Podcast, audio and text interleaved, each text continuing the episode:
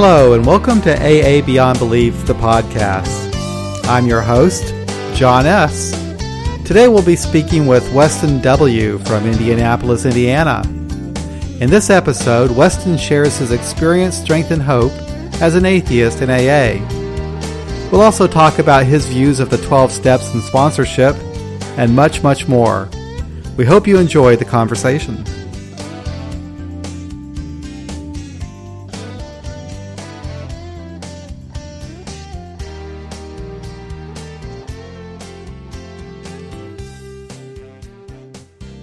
Weston. Uh, thank you for joining us. I appreciate this. Yeah, absolutely. Been uh, been excited about the opportunity. Like a like a good AAer, I've been you know like in my head thinking about what I'm going to talk about. Of course, you know. Sure. Eh, so, how did you uh, you you found us um, online? So, were, have you been uh, visiting AA Agnostica for a while? Are you very familiar with the site and so forth? Yeah, yeah. I've been I've been visiting for about two two and a half years. Um, okay. Yeah, because uh, my sobriety day is July eighth, twenty thirteen. Okay. Um, and uh, yeah, ever ever since I, I came into the program, you know, um, I, I am you know self self proclaimed atheist, and you know, yeah. Um, it, it, was it was a tough tough go from the beginning, and thankfully, yeah, um, kind of fell into to the website when I was doing like a, a, Google search. Well, tell us a little bit about your story. Yeah, um, I, I think you know the, the odds were already stacked against me. Um, my my dad would be more than fine with me sharing that he's been in the program for 28 years. Cool. Um, you know, my mom probably qualifies for the program, but you know, has ch- chosen a different a different path. So genetically, it's all up and down both sides of my family. Addiction, just in general, and uh, I I had always had it in my mind, you know, like I can't, I can't drink. You know, one drop of alcohol is going to turn me into an alcoholic. Was like the joke that I had through high school. Mm-hmm. And as high school kind of started wrapping down, I, I was done with sports. Just kind of, you know, just kind of picked it up. Just was just drinking and partying and, and, and experimenting a lot of ways that I, I hadn't. Um, because I was trying to get good grades, stay active in sports, and um, I, I think pretty quickly I realized that I was doing it differently than other people around me. Mm-hmm. Um, you know, I I feel like I, I, I would carry like guilt and like shame and remorse uh, yeah. around, and, and I didn't see that in other people, and I didn't see you know everyone getting blackout drunk every single time, right. and I was a blackout drunk from the very beginning. Yeah. Um, and it just, you know, how our stories go, it just, you know, proceeded to just kind of, um, just kind of get worse over time. Um, you know, I, I, know this, this is an AA, you know, program, mm-hmm. and, um, but drugs are definitely a part of the story. Uh, oh yeah. You know, a, a, lot more illicit drug use prior to college. Mm-hmm. You know, because by the time I um, ended up going back to school, um, it was just way more socially acceptable to just drink. Yeah. And uh, so I just kind of, you know, was like a chameleon. You know, it, it's so easy to just blend in at college. You, yeah. you just surround yourself with with some normies that are just, you know, like amateur hour, and it, you know, you have no problem just blending in. Yeah. Well, that's quite similar to to my story. Um, yeah, I, I, I, grew up in the 70s, and uh, so drugs, you know, marijuana in particular, was pretty prevalent. But uh, my parents were just happy; they were okay with us drinking as long as we didn't do drugs. Um, but it turns out that alcohol is a drug too, and it's it's uh, probably just as deadly as any other, if not more so. Right. Um, yeah. There's there's not a whole lot of them that you black out and. It's kind of funny. I actually would have been we would have been better off as kids uh, smoking dope than we would have been drinking uh, vodka and crap and driving around. Right. But anyway. Yeah. That was the, that was the attitude back then and and then I went to college and you know I already I, I my drinking is already out of control. Then in college, it just got it's got it got even worse. And I and I, I can relate with the remorse too. I think I almost always experience that uh, when along with the drinking. Yeah, and it was probably you know maybe a year into into um, my third attempt at college, I eventually graduated from Ball State uh, mm-hmm. there in in Indiana um, in 2007. So maybe like probably about it would have been probably 2003, 2004 is when I started like thinking about how I needed to try and control my drinking. Yeah. You know, that was when I would say, well, I'm going to put it down for a month or I'm going to put it down forever. And know how that goes. It was right. by Friday, you know, I've bounced back from the prior weekend and, you know, I have, I've come to understand now about the idea of changing people, places, and things, you know, changing Mhm. ideas. I wasn't doing any of that stuff, of course. Mm-hmm. You know, I was just trying to kind of willpower it, and, and unfortunately, that didn't get far. So, what got you to go to your first meeting? Um, it was it was probably it was right around that same time, maybe my second year um, off campus there at, at Ball State. I, um, I I started doing some kind of online research, and one of the biggest issues, of course, was reading the twelve steps and seeing Mhm. one particular word Right. that kind of stood out like a neon flash. You know, like God. yeah, there's like sparklers around it, and know, it just like zooms me in and That is interesting to hear because, of course, I'm obviously I, I predate the the internet, and so uh, there was no internet when I when I when I was trying to find out about AA. And I think that um, with millennials now, the very first place they're going to go when, before they before they even go to a damn AA meeting, they're going to go to the internet. Right. They're going to read about AA, Uh-huh. and so that's what you did. Yeah, yeah, absolutely. And uh, and then I looked I looked up a meeting because I was like, well, maybe I'll just go check it out. And you know, I went and it confirmed all my biases. You know, it was Yeah. it was a bunch of old white, you know, divorced males. You know that you know uh, didn't look like they're very friendly. But that was all my interpretation, of course. Hmm. I'm sure if I could somehow replay that, it was probably actually just like most meetings where they were actually happy to see each other and, and upbeat, but I was the one coming in miserable. Um, I don't remember really anything about that first meeting. Um, I, I don't think, it, I don't know if I even, you know, um, said my name. I'm Right. sure I didn't say I was an alcoholic. Yeah. Because I was still playing that semantics game of, well, I'm really a binge drinker. I, I, I'm a problem drinker. Right. you know, those games that we play. Yeah, I didn't know what I was at my first meeting, and I, I didn't say anything at my first meeting either. And I, I, I sensed that nobody was expecting me to say anything because I, I was just, I was just such a mess. Well, but I did feel pretty welcomed at that meeting. I mean, I, I really did get the sense that people were, people did care about me and that they understood where I was coming from. yeah, I didn't share anything. I, I'm pretty sure I didn't share anything. Now, around here, every single meeting closes the Lord's Prayer, and that's what they did at my first meeting. Do they do that where you're from? Yes, yes. Uh, like, I mean, I'm, I'm more than happy with, you know, there's not too much of my anonymity I'm afraid of giving away. Um, Mhm. I'm, I'm living in Indiana, in central Mhm. Indiana, in a suburb, Yeah. suburb of Indianapolis. So, Okay. you know, kind of cus- on the cusp of the Bible Belt type stuff.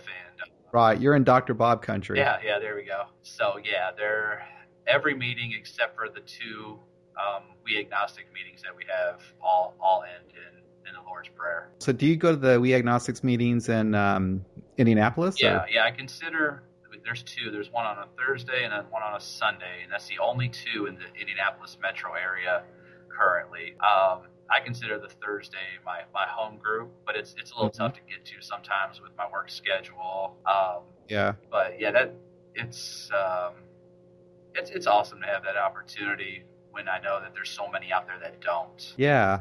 So, how long how long were you going to meetings before you learned about that? Um, well, I mean, to, to, to back back up a little bit after that, Mhm. that first meeting, it was probably eight eight or nine years before I tried anything else again. Gotcha. Um, okay. I graduated from college. I went out to Arizona for a year, do a term of service with Public Allies or with AmeriCorps. It's kind of Mhm. like the Domestic Peace Corps. And I Mhm. went out there and I was thinking, oh, you know, they, they live better out in Arizona. They're cleaner and healthier. Like, you know, that'll help cut down on my drinking, you know Mhm. that first kind of big geographical change that I, I thought would, would put an end to things. And I remember struggling majorly out there, major bout of depression. Um, I, I know I called a suicide hotline at, least once. Yeah. Um, and, and I think I went to try and talk to somebody about maybe doing like a PHP or an inpatient program or something like that. Mhm. And I think he he mentioned something about God you know, with, with Mhm. this, the 12 step stuff was in front of me. And it was the first time I heard somebody say, well, it's a higher power, really. Make it anything you want.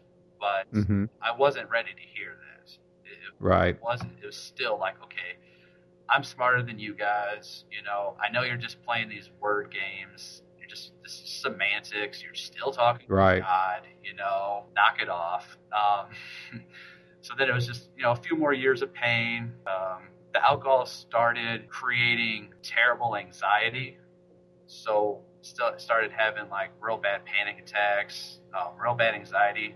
So I got put on Klonopin, which is like a Okay. benzo sedative type thing. And, you know, I just started abusing those real bad and drinking on top of them. And hmm you know, all my friends and family used to say, you know, you're a real jerk when you're drinking, you know, real, real jerk. But when you're drinking on top of those, you, it's an entirely different level of darkness. Wow. You know, it's like we don't even recognize you as a human being when you're, you know, Wow. you're, you're mixing those two. Um, so, you know, I'm going at it pretty hard with those.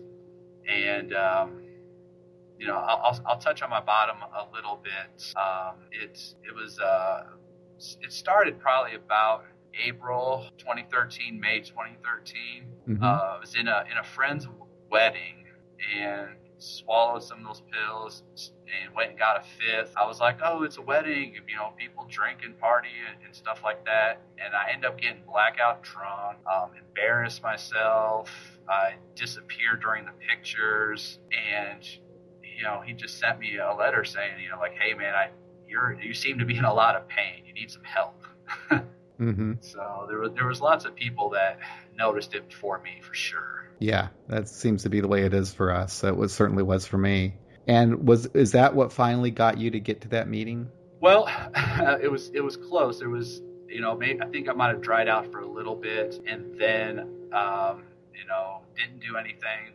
Picked everything back up. Probably not too much longer after that. Got in hmm a car accident where I curbed my car. Woke up face down uh, on my mom's couch, not knowing anything about really the prior 24 hours. It was the first time somebody said out loud, my stepdad was there, and it was the first time someone out loud said, You should probably get some help for this. hmm Um, I, I went home. My wife had actually kicked me out on that Friday.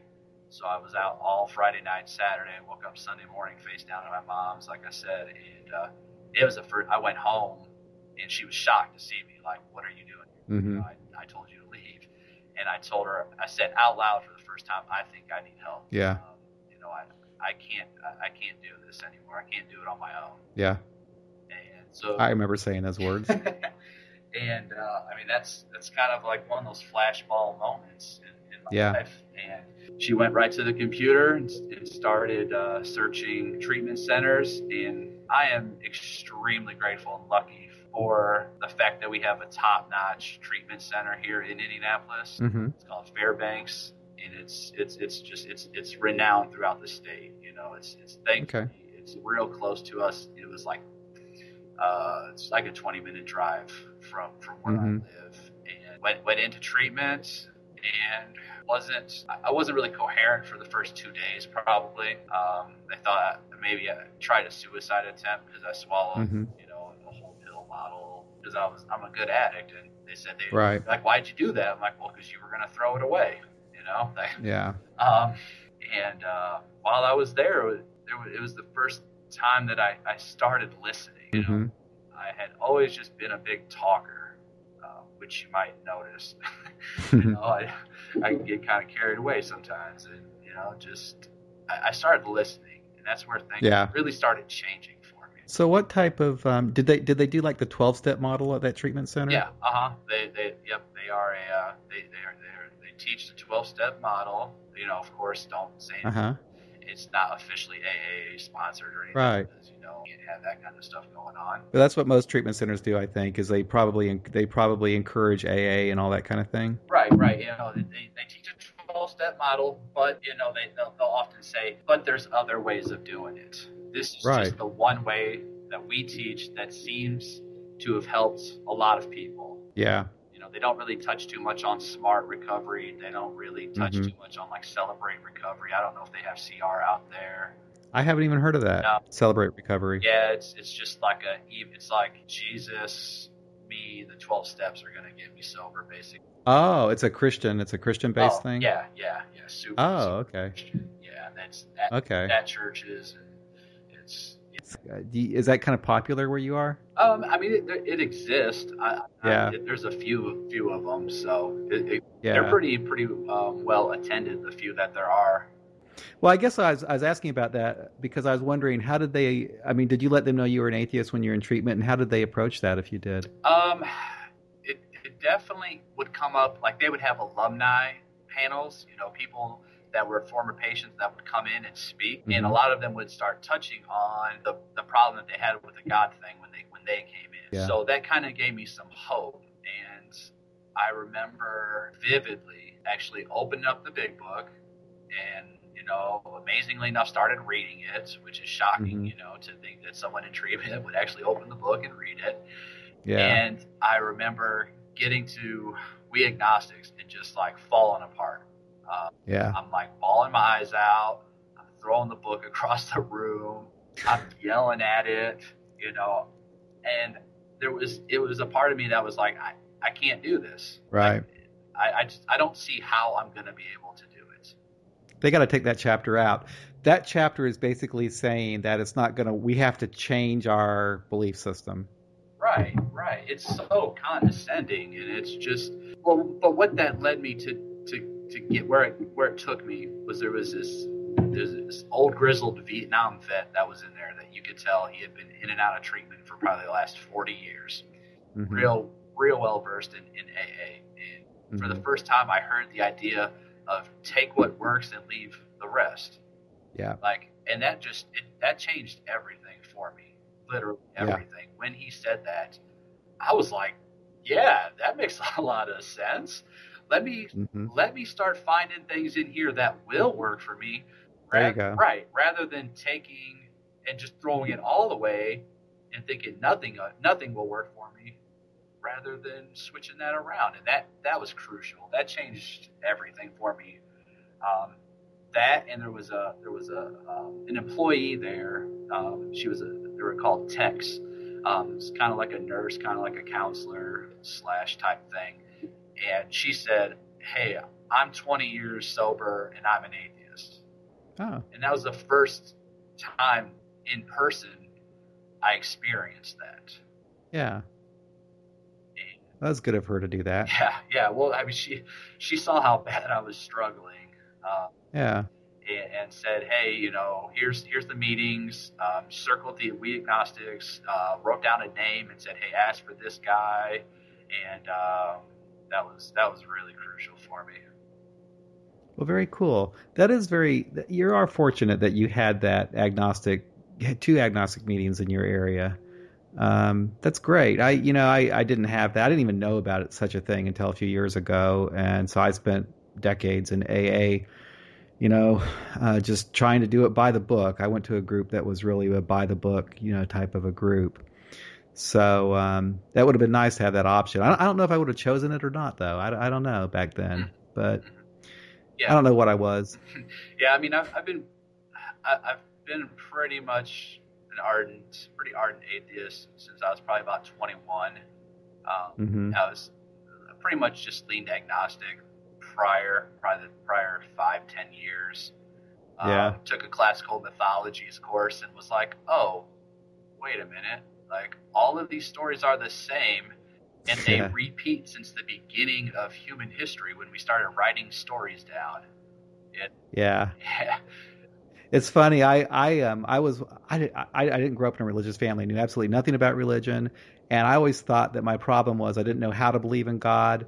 That I you know I didn't know enough or whatever, and I tried to believe, and I, I actually read the Bible and I took a class about um, the New Testament as literature. And it's funny when you really read the New Testament as literature. It's really interesting because you learn how they get all those books together, and then you, then you kind of realize, oh no, this is th- these are people that put this thing together. You know, so yeah, it's it's interesting. But yeah, I so I, I don't know what I was, and I finally uh, I was I was always trying to fit in, I guess, and try to figure out a way to make it work.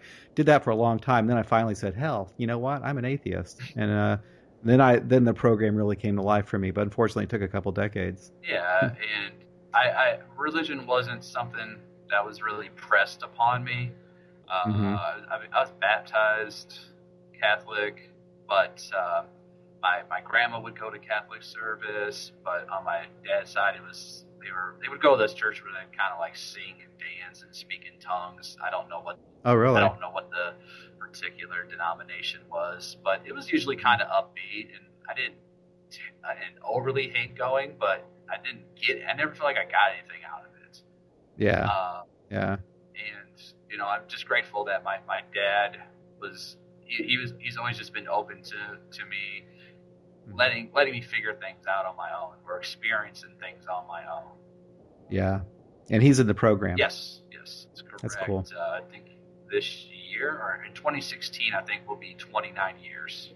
That's great. Yeah. So, what are the meetings like? The agnostic meetings you go to? Are they pretty big? Um, well, the, I primarily go to the one on Thursday. Um, I, the Sunday one's really hard to get to. Hmm The uh, the Thursday, any anywhere from at a minimum, usually 15 up to Mhm. 30, 35. Wow, You know, d- that's pretty good. Uh huh. We've been meeting for a year in Kansas City, and well, actually more than a year now. Uh, we get between fifteen to twenty. Some, I think the most we've had was twenty-five at one time. And I remember if I if I ever heard someone having fifteen people at a meeting, I think, oh man, that's a lot of people. But 30, 35, that's that's really great. Well, and and it's at the meetings are at um, a big club. We have Hmm. four or five clubs in, in the Indianapolis metro area. okay, Um, so there, there, it's not necessarily always just people labeled gotcha. agnostics or atheists. You know, sometimes it's just people that need a meeting. You know, See, uh, that's something I've learned. Different cities have the AA is set up a little bit differently because um, I think that St. Louis is somewhat similar to what you're describing in Indianapolis. They have like Alano clubs where you'll have several groups or meetings that will meet in in the club. Mhm.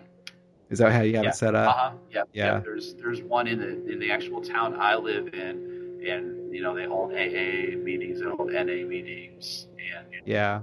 um, the meetings just pay pays the, the rent to the to the building.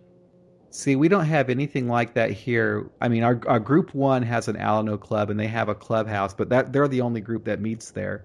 And most of the groups here in Kansas City have their own place. I mean, they're, they're, they're oftentimes in storefronts or they're little houses or whatever. Like the, my old home group met in a little house that was um, owned by a church. Uh, then you have some groups that meet in like ours meets meets in a church and church basements and stuff like that. But we didn't ha- we don't have the Alano clubs where you have several different meetings or groups going on in one place. And I and I don't want it to to seem as if those were the those are or were the only meetings that I went to. Sure. Um, you know, I I hit I, I I definitely spent in those early days and even today, like I I still spend plenty of time in non um, hmm non agnostic atheist meetings. Do you do okay in those meetings? Um, most of the time, most of the time, there's there's there's on on occasion, you know, a particular topic might come up and people start spouting off about things that just make me roll my eyes so hard that I feel like I'm going to knock myself out of my chair. But you know, the thing that's different today from the past is that I'm at least willing to I'm able to sit there and see Yeah. what maybe I could get out of it, or I can say, okay, this is what's helping this person stay sober. You know, yeah. I, I don't agree with it. I think it's nonsense, you know, but, you know, this is helping them. And that's what's helped Yeah. me a great deal with the Lord's, the Lord's Prayer Right. because I was probably a week, a week in, maybe two weeks into everything, and I looked up online, you know, some things about it and you know people's reactions to it, and I read a comment about uh, how someone, you know, he was agnostic or atheist, how he dealt with it. He said he looked up, he looked around the room, and he'd see how much good it was doing for other people, Yeah. and thought to himself, "Who am I to be the selfish jerk?" To make stink about this when it's helping so many people around me. Yeah. So that's kind of what I do, and then I might look around and see if there's anybody else not saying it. Um, hmm we have a thing in our area where there's this um, this this um, retreat that we go to, and they say we've we've spent enough time with our heads down. Keep your head up, and then Uh-huh. like we'll nod to each other because you know we went to that retreat and spent that time together. Okay. So, do, are you comfortable in those meetings, just being honest and, and sharing your, your view of the program and how you experience it? Yeah, absolutely. That's that's a that's a key part of you know as of as what I see as my twelve step. You know, is carrying that message that uh, a non-believer, a non-traditional belief system, you know, whatever it is, however you want to label it, can make it work. Mm-hmm. Yeah, that's crucial because You don't get too much pushback. no, you know, every once in a while, here and there, someone will slide me a note about God or Oh, really? you know, someone might say, well, my, you know, higher power is Jesus or is God. Yeah. I'm like, "Ah, okay. And I know it's it's really the very minority. It's a small minority of people that are like that. Yeah. Uh, You know, Uh-huh. eh, most of AA is so tolerant. Most people I don't even think are really all that religious. But it's just those few that, that make it hard for a lot of people. But they're they're they're much they're a small minority of people. yeah, I feel like that's such an important thing to do. And, and, I keep it respectful, of course, you know, Sure. depending on what the topic is. If the topic is something to do with higher power or God or whatever, Uh huh. Then yes, I'm absolutely going to reference the fact I'm an atheist in the program. I've, Yeah. but if it's a non, if it's just, you know, just talking about Sure. like tradition three or like you know Uh-huh. like i don't know something you know talking about making amends or whatever Right. You know, like it's it's not really even necessary to, to talk about That's right. There's a lot in the program that's just just practical stuff. Mhm. Doesn't have anything to do with the with any kind of belief in anything. yeah and, and i and i do it for that newcomer that might be coming in that Yeah. like terrified of like i uh, can't do this i can't do this with the god stuff and Mm-hmm. you know so i, I always want to make sure that you know I, I put it out there and present it to people yeah i'm i'm definitely very open about it um, the people So it sounds like you actually go through the steps. You, you, I, I do too. I believe in the steps. I like the steps. Mhm. Do, do you? yeah yeah i've i, I thoroughly worked through them um, right out of treatment. I, I got Uh-huh. a sponsor and you know it's one of those it's one of those crazy things. I i, I was in iop at a counselor that said hey you got to go to meetings. She said go to this particular meeting and they, that's the, the goal is to find sponsors there. And um, I, I can be really lazy. You know i, I can uh, i can um, go out of my way to be lazy sometimes Well, me too. um, I love convenience. And Uh huh. I went to this meeting. I, I happened to sit next to this gentleman that raised his hand when he said, you know, when they asked if would you be willing to sponsor, raised my hand when you know said looking for a sponsor. And I actually I, I have a, a, a 42, um, the number 42 tattooed on my my forearm, um, in reference to Hitchhiker's Guide to the Galaxy.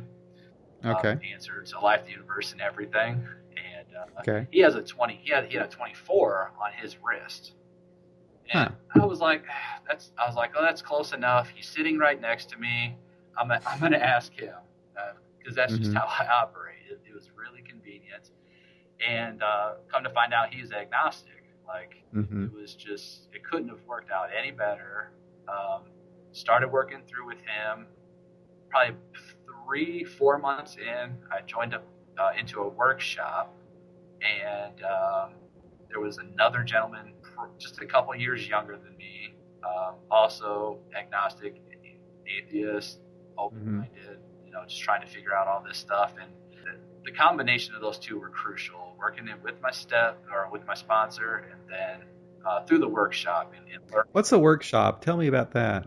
Um, that that particular one was working the working the twelve steps with a group um, through the through the twelve and twelve.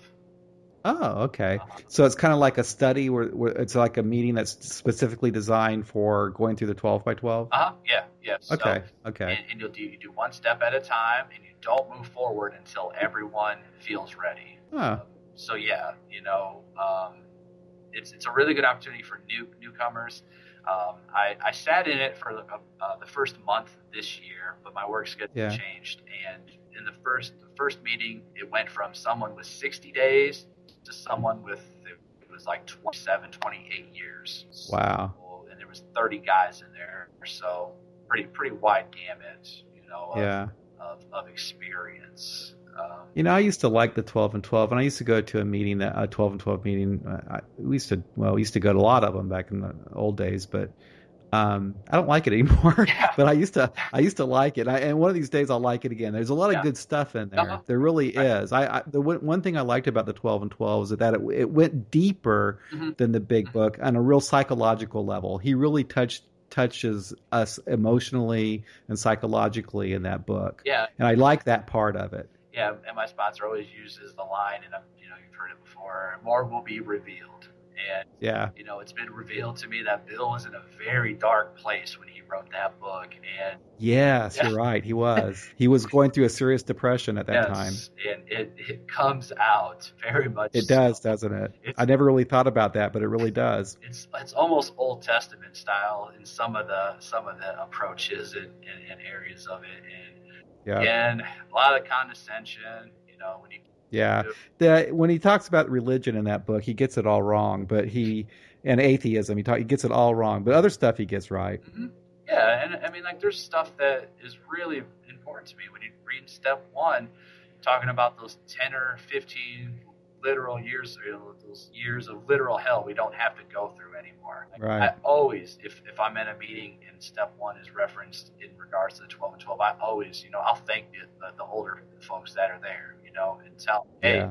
thanks for doing that extra 10 or 15 years for me. Like, that, that stands out as something that is vital to me out of that book. Absolutely. You know, I, I came in pretty young too. I was 25 when I came to my first meeting. Been sober since then, and I didn't really feel young though at the time. But um, I I couldn't um, I can't imagine going through another 5, 10, 15, 20 years of drinking. Um, good, you know, that's just I just couldn't imagine. It was bad enough as it was at the time. I don't, I don't see how I possibly could have survived. I was 29, about to be 30 when I went into treatment. I turned 30 Yep. a few weeks after treatment. And I, I, I kind of use the analogy um, or metaphor, I don't know, um, of playing Russian roulette. Yeah. Like, I pulled that trigger so many times and it didn't go off. Yep. feel like this is my one chance. Um, you know, thankfully, in these two and a half years, I, you know, haven't had a relapse. Um, I've taken a great deal of the suggestions, not all of them, but hmm a lot. You know, compared to, it's, it's definitely one of those progress, not perfection things. You know, I, I hated the cliches so freaking much when I first started. Yeah. But um, progress is definitely the fact that I can figure out a way to make it work rather than just shutting it all out. Right. Yep. I, I agree with you on that.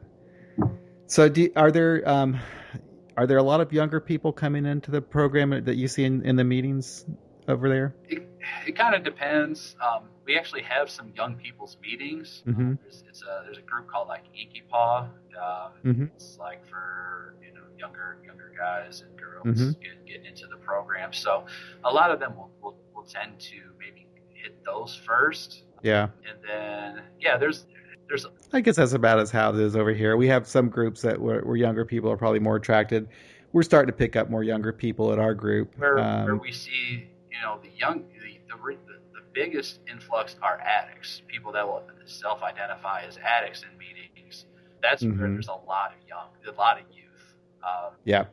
and Yeah. that's just because of this terrible, terrible heroin epidemic. That's, that's Damn. Are you experiencing that in uh, Indianapolis? Yeah, yeah. That that treatment center that I referenced, I actually I work there now. Um, hmm and I, I work on our it's called Odyssey Unit. It's young adults, men Mhm. 19 through 23, and 90 percent are, are addicted to heroin. And it's Wow. So You know, it, I, it might be going on here and I don't even know it, but um, I remember reading, I think Vermont had a really bad problem with heroin, and I guess it's just spread all over the country, it, hasn't it? it, it is, and you know we, we preach you know that that idea of you know looking for the similarities and not hmm differences, but these guys will lose things in six months to a year that took us Yep. five to ten years. You know, God. it's, it's just incredible. Yep.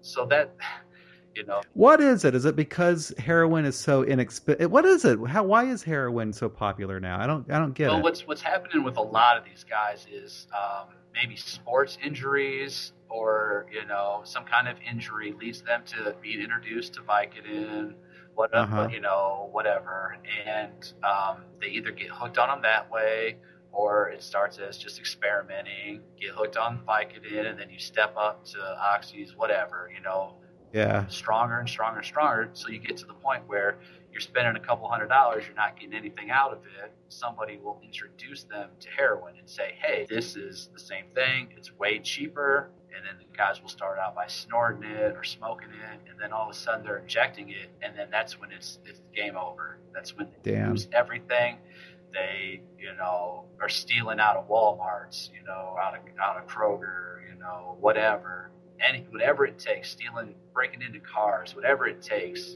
and it's it's just so sad to see, you know, yeah, the age of these guys. A lot of them are convicted felons, you know, that are going to be that are felons for the rest of their life, and they're only Damn. 19, 20 years old. We're our man, our system is so broken. It's it's you know, uh, they're they're once you're a felon, you can't. It's hard to ever get another job. You know, it's like you know, you see people come out of prison and they're trying to get their life together, and no one is going to give them a chance, and they get in prison in the first place because of drugs or alcohol. Yeah. yep. It's it's it's one of those things that you know, it's cool being kind of on the, the front lines of, of this thing and, and giving mm-hmm. back in, in, a way that's so meaningful. Um, so, do you work as a counselor? Um, I'm, I'm a step below. I don't have the, the fancy paperwork yet. Mm-hmm. Um, I actually I'm uh, I'm considered it's uh, called a recovery coach. So I'm, I actually am going to be starting that role here at the end of this month. I think maybe the beginning of the year, and I'm going to be switching That's over cool. to working with adolescents. So I'm uh-huh. going to be working with 13 to 18,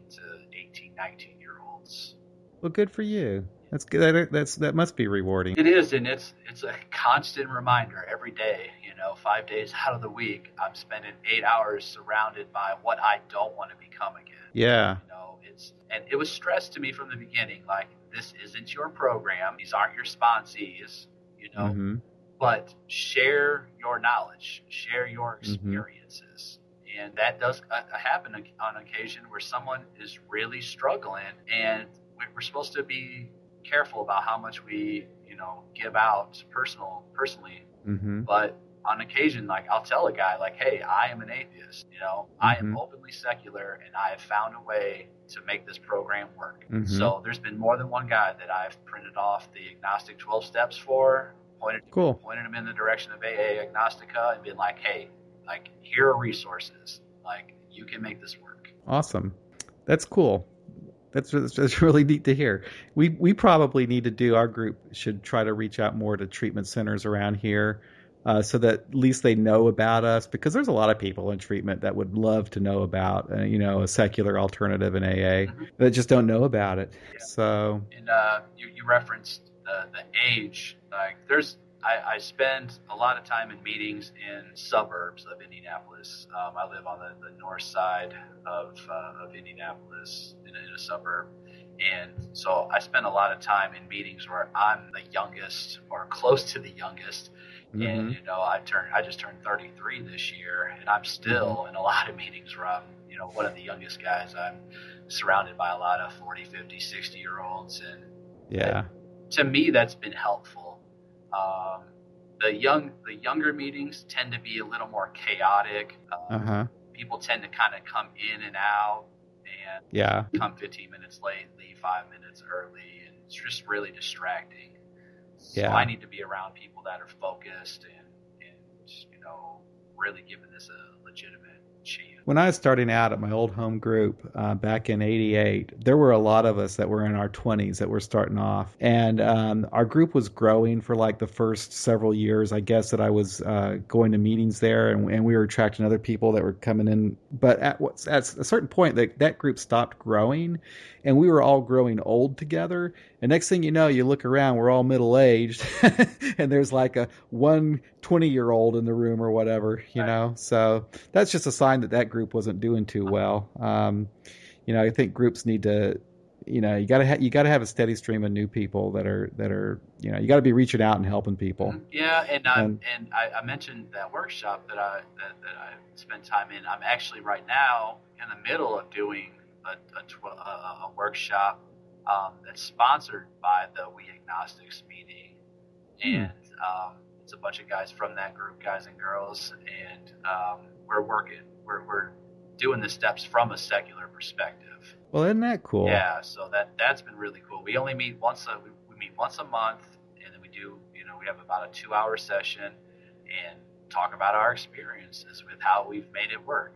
There's people in there a couple of months to people with years. So that's well, that's neat. Yeah. So you guys are actually putting on a workshop where where people from other groups can go and Uh, everything. Yeah, yeah. It, it was well. We, we closed it off after step two, maybe step three, because it just it gets hard when you don't close close it off, because then people come in and out, or somebody comes in and you know they they're they're behind or whatever, and it's Right. just easier to, to just say like, hey, we're gonna close it after this period of time, and then you really get to know that that particular group of, of individuals Mm-hmm. it's uh, it's it's just it's it's so awesome that that that exists.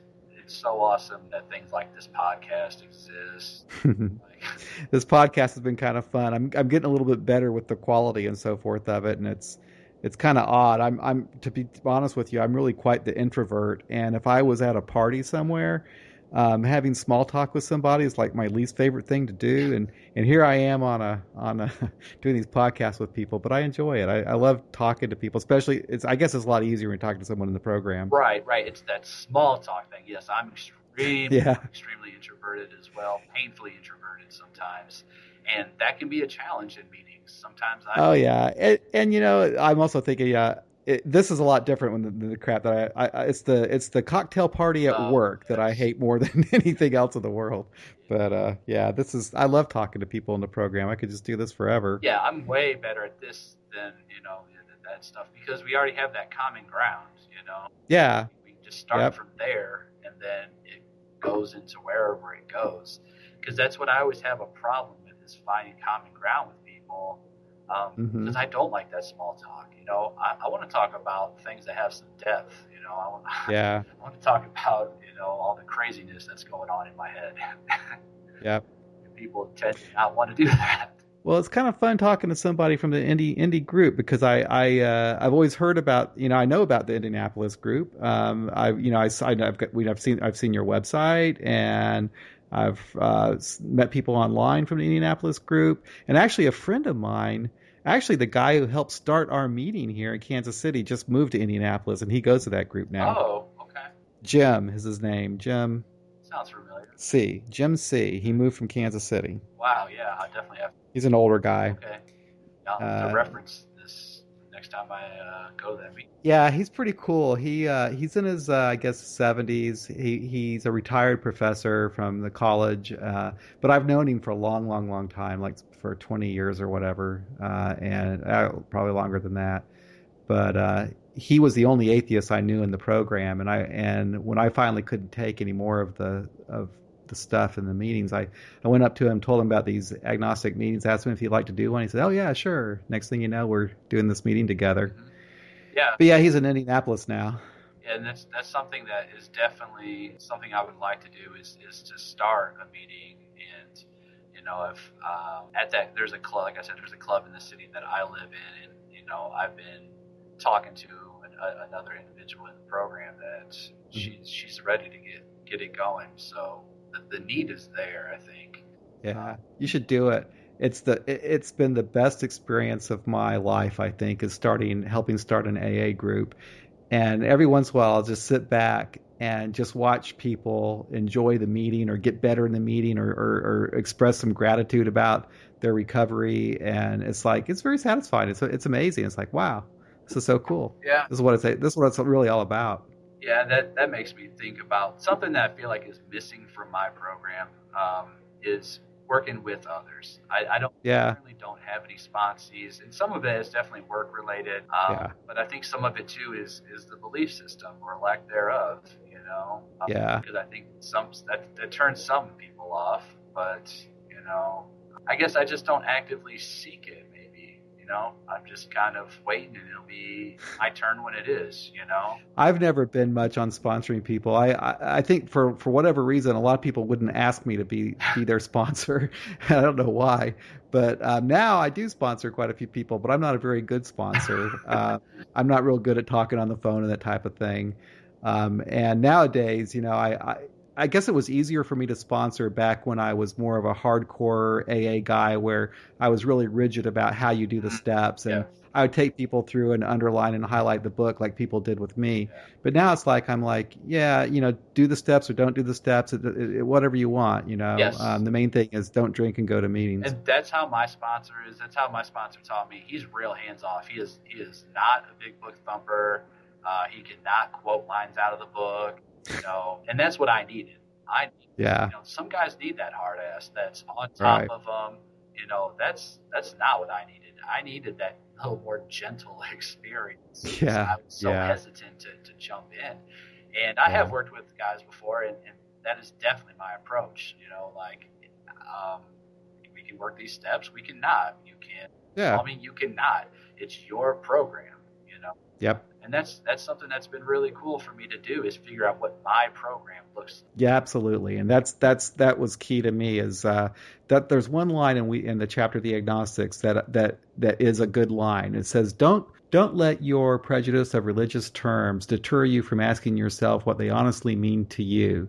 And I and now of course they were trying to convince us to become um, religious, but I I turned that around and said, "Yeah, I'll ask I'll, I'll ask myself what did these things mean to me." So I, I that means that gives me the freedom to interpret this and and tell myself, you know, this is my interpretation of the steps and I did that. I wrote them all out for myself, and uh, that's what makes the program work for me. Um, you know, I think everybody should do that. Mhm. Yeah, and, and you know, today I, I have to I have to keep things really really simple uh, because I drove myself insane in those early days trying to be overly analytical with with the steps. Yep. You know, I've I've been able to to just really narrow it down. You know, one one's pretty easy. You know, two and three, I'm just you know I've figured out that there is something that can help, and then I'm just making a decision to keep moving. You know, and then we get into four and five, and you know, it that was that was a really important period when I wrote wrote down step four and then shared it um, with my sponsor. I had that first feeling of serenity and peace that I kept hearing about. hmm The hamster wheel stopped, you know, Mhm. because he said, you know, take an hour, which you know he, he had something he did take from the book was you know talking about Mhm. taking an hour, just thinking about your experience, and then just let me know. And I said, I didn't think for an hour, which you know is not how I normally operate. Right. Um, so I've had I've had really good experiences over the last two and a half years, and it's because I changed. Yeah. AA did change, you know. Uh, Right. the world has the world has changed a little bit, but it's it's me. We do. It's me that's changed. It's my perspectives. Yeah. Well, Weston, this has been really nice. I, I thank you again so much for agreeing to do this. Um, it was great talking to you. It sounds like uh, Indianapolis has a really thriving AA community out there. I'm going to have to get out there and visit Oh. my friend and go to those groups We sometime. are we are so lucky out here. I mean, there's upwards of 500 meetings in the Indianapolis metro area. Cool. It's, it's just awesome. Okay. All right. Well, thanks again, man. I appreciate it.